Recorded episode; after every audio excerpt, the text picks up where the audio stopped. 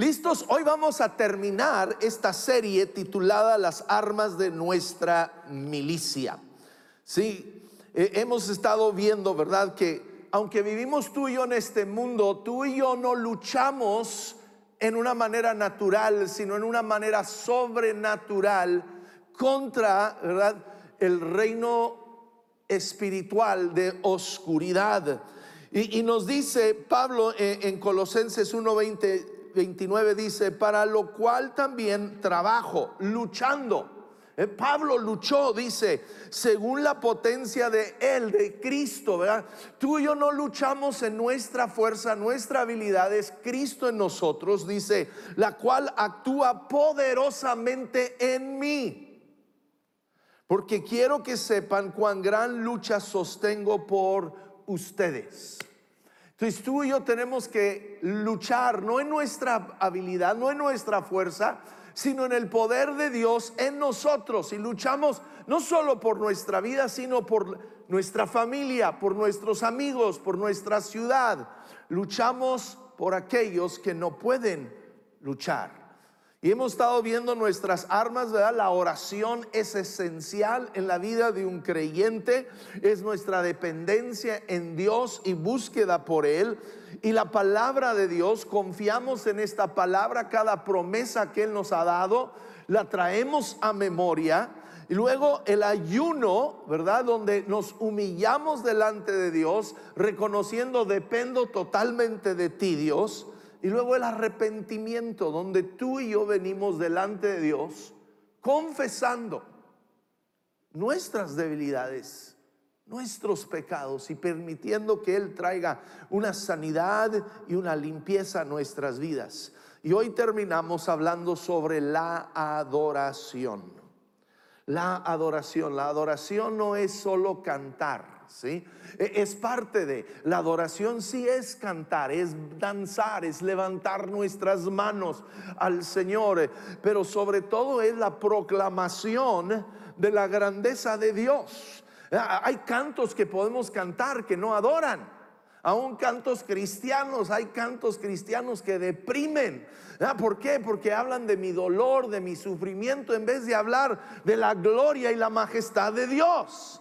Esa es adoración cuando hablo de Él.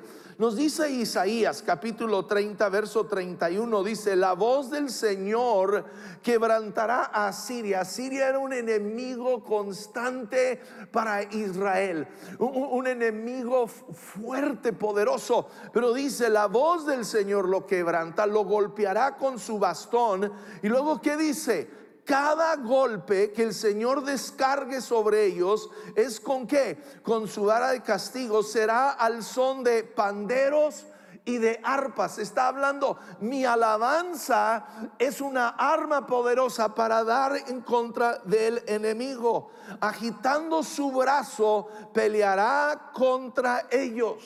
Entonces mi alabanza despierta a Dios en esta lucha que tenemos espiritual. ¿sí? Entonces tú y yo tenemos que aprender hoy a adorar a Dios en todo momento. Ahora, ¿cómo enfrentamos una crisis? En segunda de Crónicas encontramos a Judá, la nación. ¿Se acuerdan cuando el, el reino de Israel se divide y diez diez tribus quedan para Israel y dos son Judá, estas tribus pequeñas donde está Jerusalén.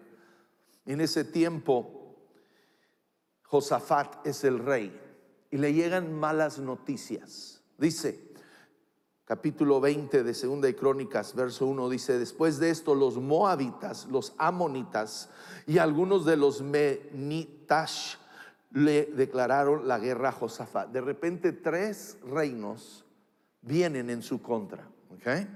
Dice, alguien le fue a informarle del otro lado del mar, muerto y de Edomi, viene contra ti una gran multitud. Ahora están en Hasesón Tamar, es decir, en Engadi.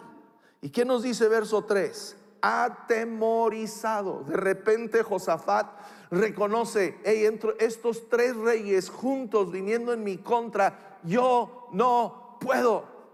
Y le entra temor. ¿Cuántos de nosotros, eh, un reporte del doctor puede traer temor a nuestro corazón?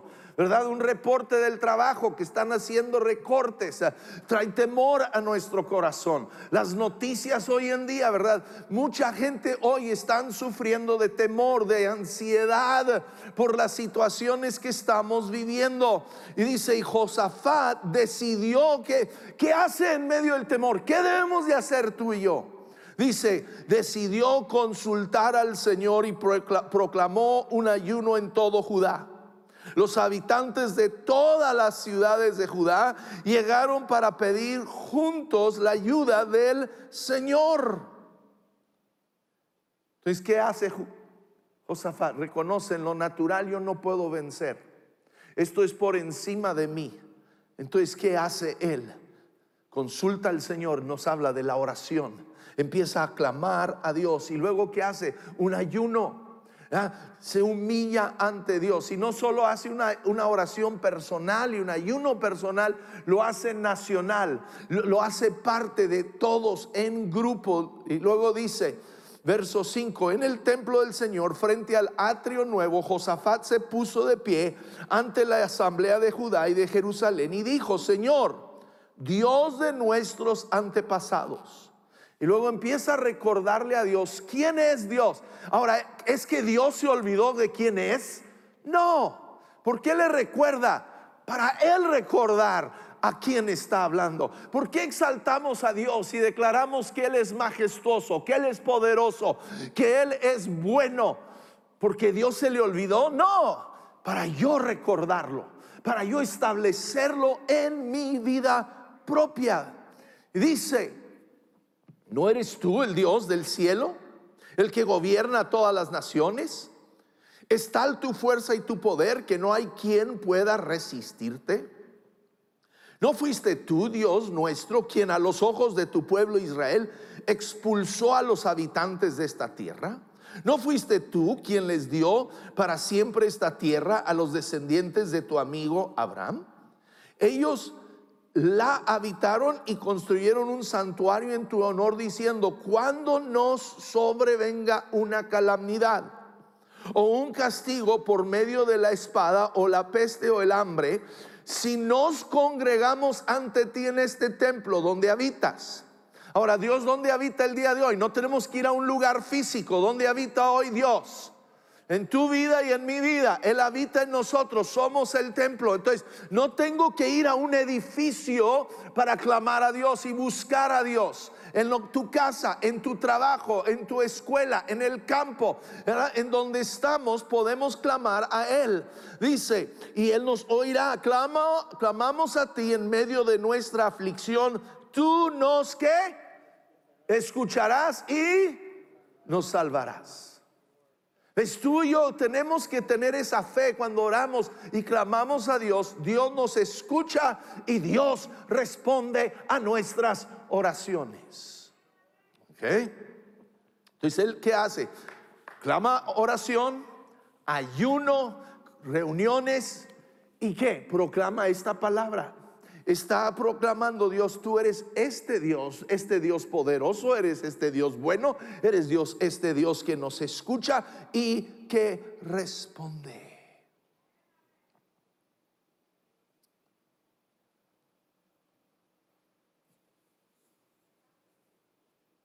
Verso 12 dice, Dios nuestro, nosotros no podemos oponernos a esta gran multitud que viene a atacarnos no sabemos qué hacer. En ti hemos puesto nuestra esperanza. Pues Dios en veces quiere llevarnos a ti y a mí a ese punto en nuestras vidas. Pues todos quisiéramos una vida sin problemas, sin dificultad. Pero ves, en veces, muchas veces es en las dificultades, es en las luchas donde tú y yo fijamos nuestros ojos en Dios como nunca antes. Dios quiere llevarnos a ese punto donde tú y yo decimos, no tengo otra salida más que Dios. Porque tristemente, si tenemos otra salida, tendemos como seres humanos a buscar esa otra salida antes de buscar a Dios. Y entonces nos llama a esta humildad de declarar, Dios, dependo totalmente en ti. ¿Y luego qué hacen? La adoración viene a remover el temor de la vida de Josafat y de tu vida y mi vida. Yo sé que muchos hoy en día están luchando con ansiedad, con temor, con incertidumbre e inseguridad. ¿Cuál es nuestra respuesta? Es empezar a adorar a Dios. Dice, entonces el Espíritu del Señor vino sobre Jaziel. Y dijo Jaziel, escuchen habitantes de Judá y de Jerusalén, y escuche también su majestad. Así dice el Señor, es Dios hablando, no tengan miedo ni se acobarden cuando vean ese gran ejército, porque la batalla no es de ustedes, sino mía. ¿Me oyeron? Dios nos dice, no teman, porque la batalla no es de ustedes, es que es mía. Tú y yo tenemos que aprender a, llegar al punto donde decimos, Dios, te entrego la batalla. Esta batalla yo no puedo pero tú sí. Y confío en ti. Dice, mañana cuando ellos suban por la cuesta de Cis, ustedes saldrán contra ellos y los encontrarán junto al arroyo frente al desierto de Jeruel. Pero ustedes no tendrán que intervenir en esta batalla. Simplemente dice, quédense quietos en sus puestos para que vean la salvación que el Señor les dará habitantes de eh, Judá y Jerusalén, no tengan miedo. Segunda vez que les dice, no tengan miedo, ni se acobarden, salgan mañana contra ellos porque yo el Señor estaré con ustedes. ¿Ves? Tú y yo tenemos que enfrentar nuestro temor. Enfrentamos nuestro temor confiando en que Dios es el que lucha por nosotros. El escondernos en nuestras casas, detrás de nuestras puertas, huyendo del temor, nunca lo va a resolver. Porque la siguiente vez que vuelves a abrir esa puerta de tu casa, el temor allí va a seguir. Allí va a estar. Y te va a atormentar día y noche. Tenemos que enfrentarlo confiando que en Dios, que Él pelea por nosotros y está con nosotros. Pues la adoración remueve el temor de nuestras vidas. ¿Por qué? Porque quita mis ojos del temor y lo pone en Dios. ¿Qué les está diciendo aquí el profeta? Está diciendo, Dejen de estar viendo a esos tres ejércitos que vean y véanme a mí. Vean mi mano, vean mi fidelidad, vean mi poder. Tenemos que fijarnos en Él, en Dios, en su bondad. Nos dice Hebreos 12:2, fijemos la mirada en quién? En Jesús. En Jesús, el iniciador y perfeccionador de nuestra fe. ¿Ves? El temor es adorar nuestros problemas. ¿Cuántos de nosotros nuestro hablar es alabar al problema? Alabar y hablamos y hablamos y hablamos, Nos juntamos y, uy, ¿vieron cuántos se murieron y cuántos hay contagiados y cuántas camas están llenas en el hospital? ¿Y qué estamos haciendo? Alabando al problema dándole alabanza al problema, haciendo al problema mayor. Crece en nuestro corazón, crece en nuestra mente.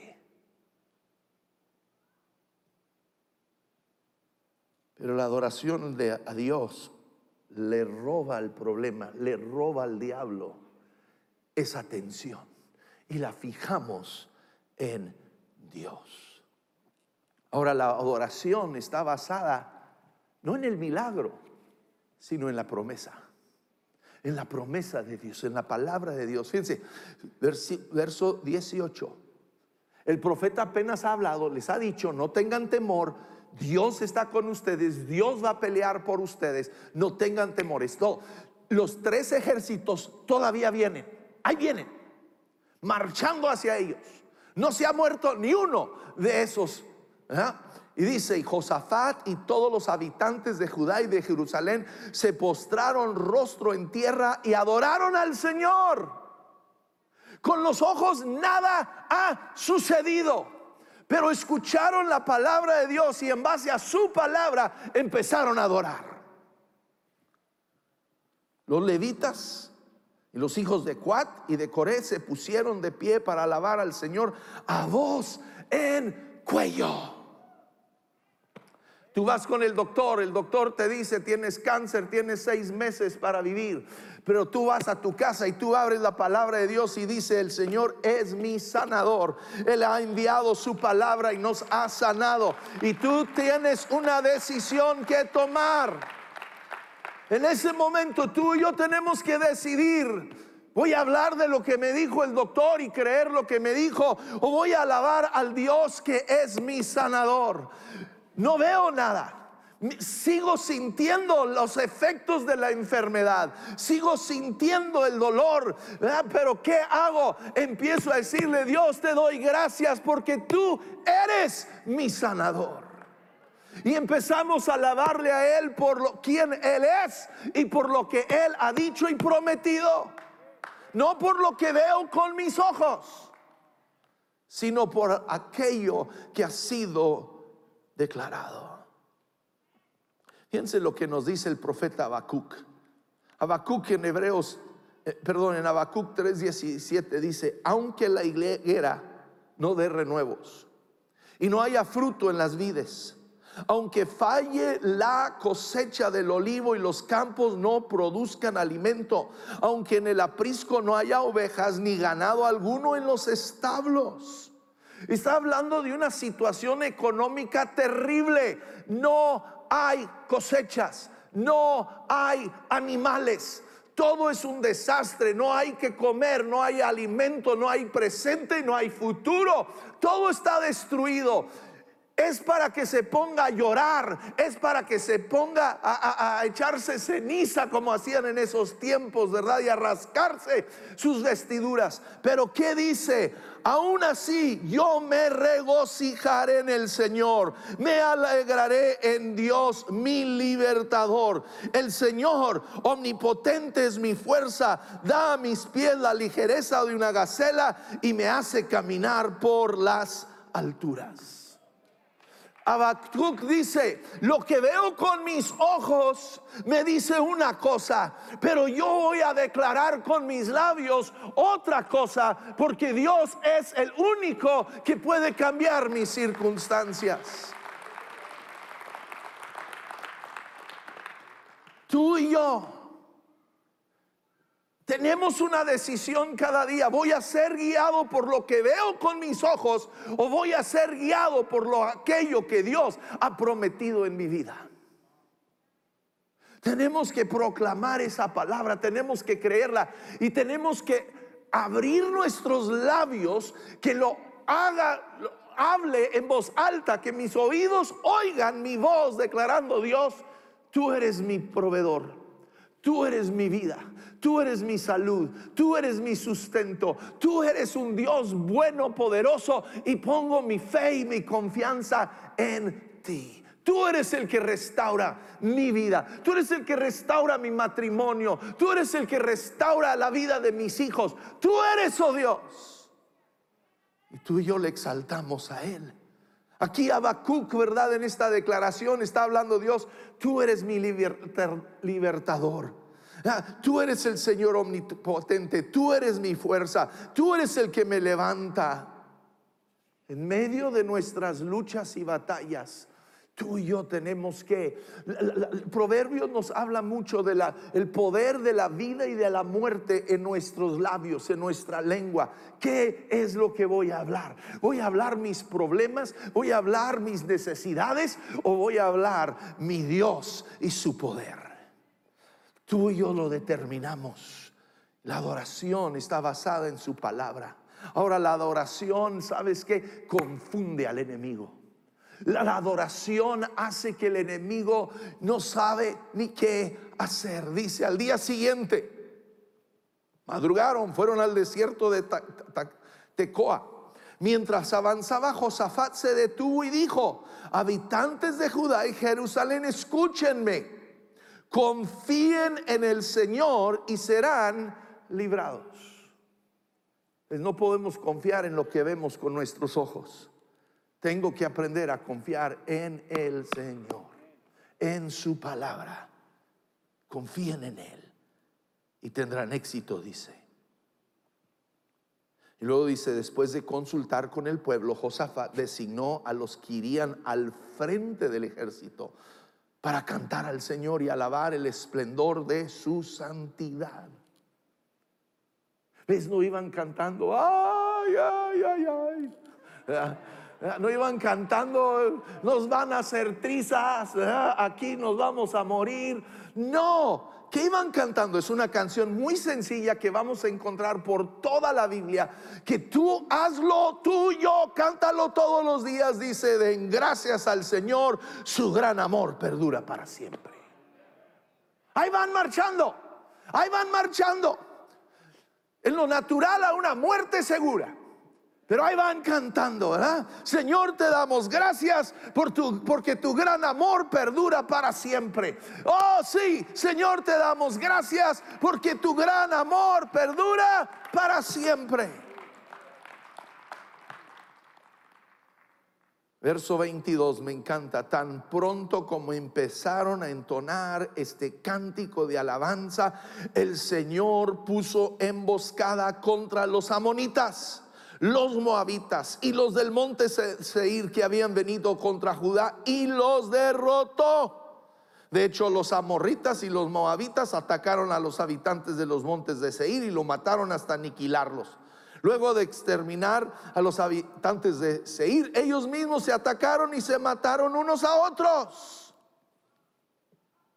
El enemigo quiere traer a tu vida enfermedad, muerte, divorcio, drogas, alcoholismo, todo tipo de problemas, depresión,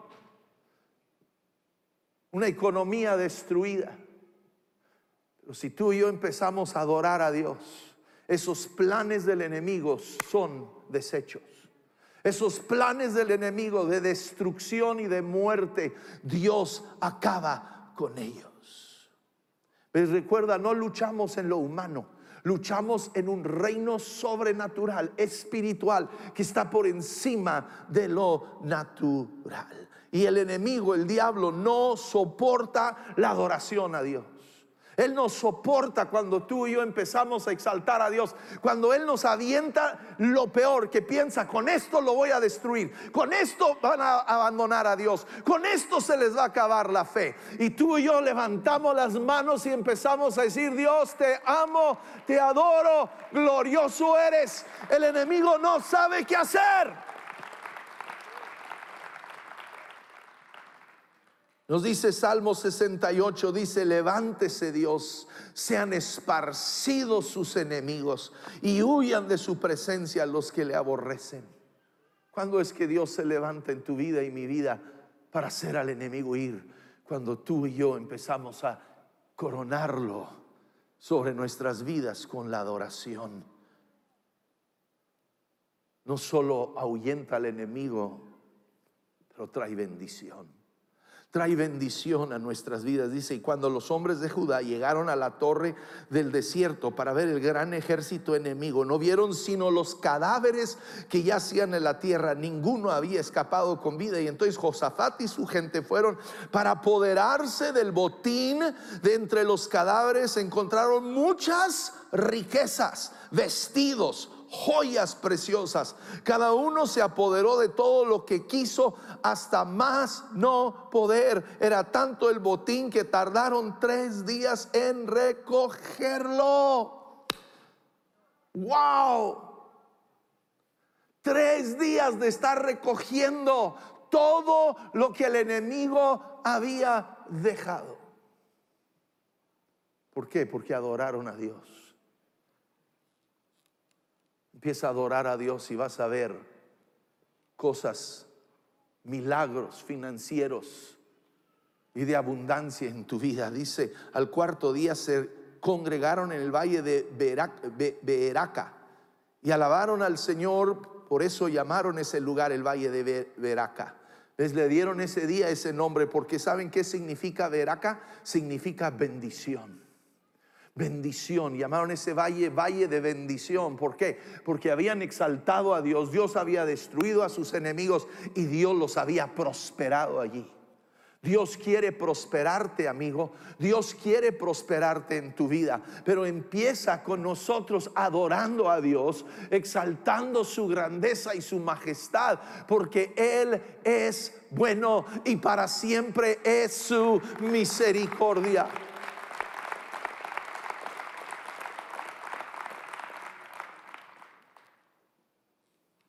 La adoración es una expresión de gratitud. Dice más tarde, verso 27, todos los de Judá y Jerusalén con Josafat a la cabeza regresaron a Jerusalén llenos de gozo porque el Señor los había librado de sus enemigos. Al llegar entraron en el templo del Señor al son de arpas, liras y trompetas. Vemos aquí Josafat. Adoraron al escuchar la promesa de Dios antes de ver un solo soldado caer, estaban dando gracias por lo que él había prometido. Adoraron antes de la batalla, al entrar en la batalla. Adoraron al recibir la bendición y adoraron al regresar a la ciudad. Tu vida y mi vida necesitan ser saturados con adoración a Dios.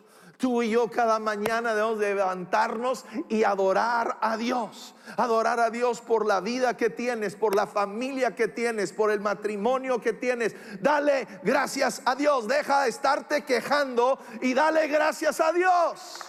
Dale gracias a Dios por la vida que tienes. Sí.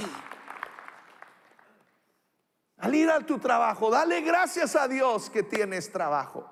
Y cuando sales, dale gracias a Dios, porque te bendijo en el día. En cada momento tú y yo debemos de estar dando gracias a Dios. Sabes, Dios sí se fija cuando tú y yo no damos gracias. Llegan diez leprosos con Jesús. Él los sana a los diez. Solo uno viene a darle gracias. Y le pregunta a ese uno, ¿y los otros nueve dónde están?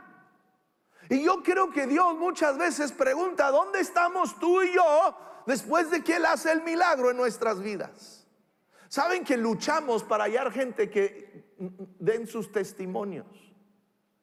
Ahora, yo sé que Dios está haciendo muchas cosas, pero muchos lo tomamos así como que, ah, ok, Dios me hizo el milagro. Y nunca damos gracias. Nunca le elevamos el nombre de Dios. Tú y yo debemos de ser un pueblo que vive agradecido con Dios. Y, escúchame, vivimos agradecidos con Dios y adoramos a Dios cuando nos va bien y cuando nos va mal. Adoramos a Dios cuando Dios contesta como queremos y adoramos a Dios cuando no contesta como queremos. En 2 Samuel capítulo 12 encontramos a, una historia interesante del rey David. Había pecado con Betsabé y había quedado embarazada. Había mandado matar al esposo para tapar todo y se casa con ella. Nace el bebé, él piensa todo está oculto. Dios lo confronta. Él se arrepiente de su pecado, pero la paga el pecado, ¿verdad? Tiene consecuencias. Y Dios le dice, el niño va a morir. David se tira de rostro en la tierra por tres días. Ayuna, ora no, se, no come, no se baña, nada, por tres días. El niño muere. ¿Qué harías tú? Después de estar clamando a Dios, ayunando, haciendo todo lo que tú sabes hacer. Tú hiciste la lucha, ¿sí? En todo lo natural y en lo espiritual. Y muere. Me encanta, dice verso 20, dice, entonces David se levantó del suelo, se bañó, se perfumó, se vistió y lo primero que hace, lo primero que hace no es ir a comer, lleva tres días sin comer, dice, fue a la casa del Señor, ¿para qué? Para adorar. No fue para reclamarle a Dios, fue para qué? Adorar. Para adorar. Algunos tal vez hemos sufrido pérdidas. Tal vez Dios no ha contestado la oración que tú querías. Tal vez Dios no te dio el novio o la novia que tú querías. Tal vez el divorcio sucedió aunque tú rogaste a Dios que, que, salvara tu matrimonio. Tal vez tu familiar se murió a pesar de que tú oraste y ayunaste, hiciste todo. Pero en medio de ello, Dios sigue siendo un Dios bueno y un Dios fiel.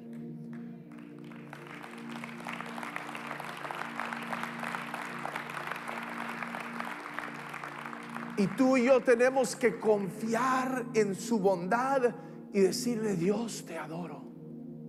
En veces tal vez no entendemos, pero aceptamos su voluntad, sabiendo que Él escoge lo mejor. Él es siempre bueno. Ahora nuestra adoración da a conocer a nuestro Dios. Dice, y al oír las naciones de la tierra como el Señor había peleado contra los enemigos de Israel, el temor de Dios se apoderó de ellos. Cuando tú y yo adoramos a Dios, escúchame, las naciones conocerán de Él. Hey, deja de estar condenando a tus compañeros en el trabajo. Ah, eso te pasa por borracho, por mujeriego. Deja de hablarles de toda su maldad y háblales de un Dios bueno y amoroso.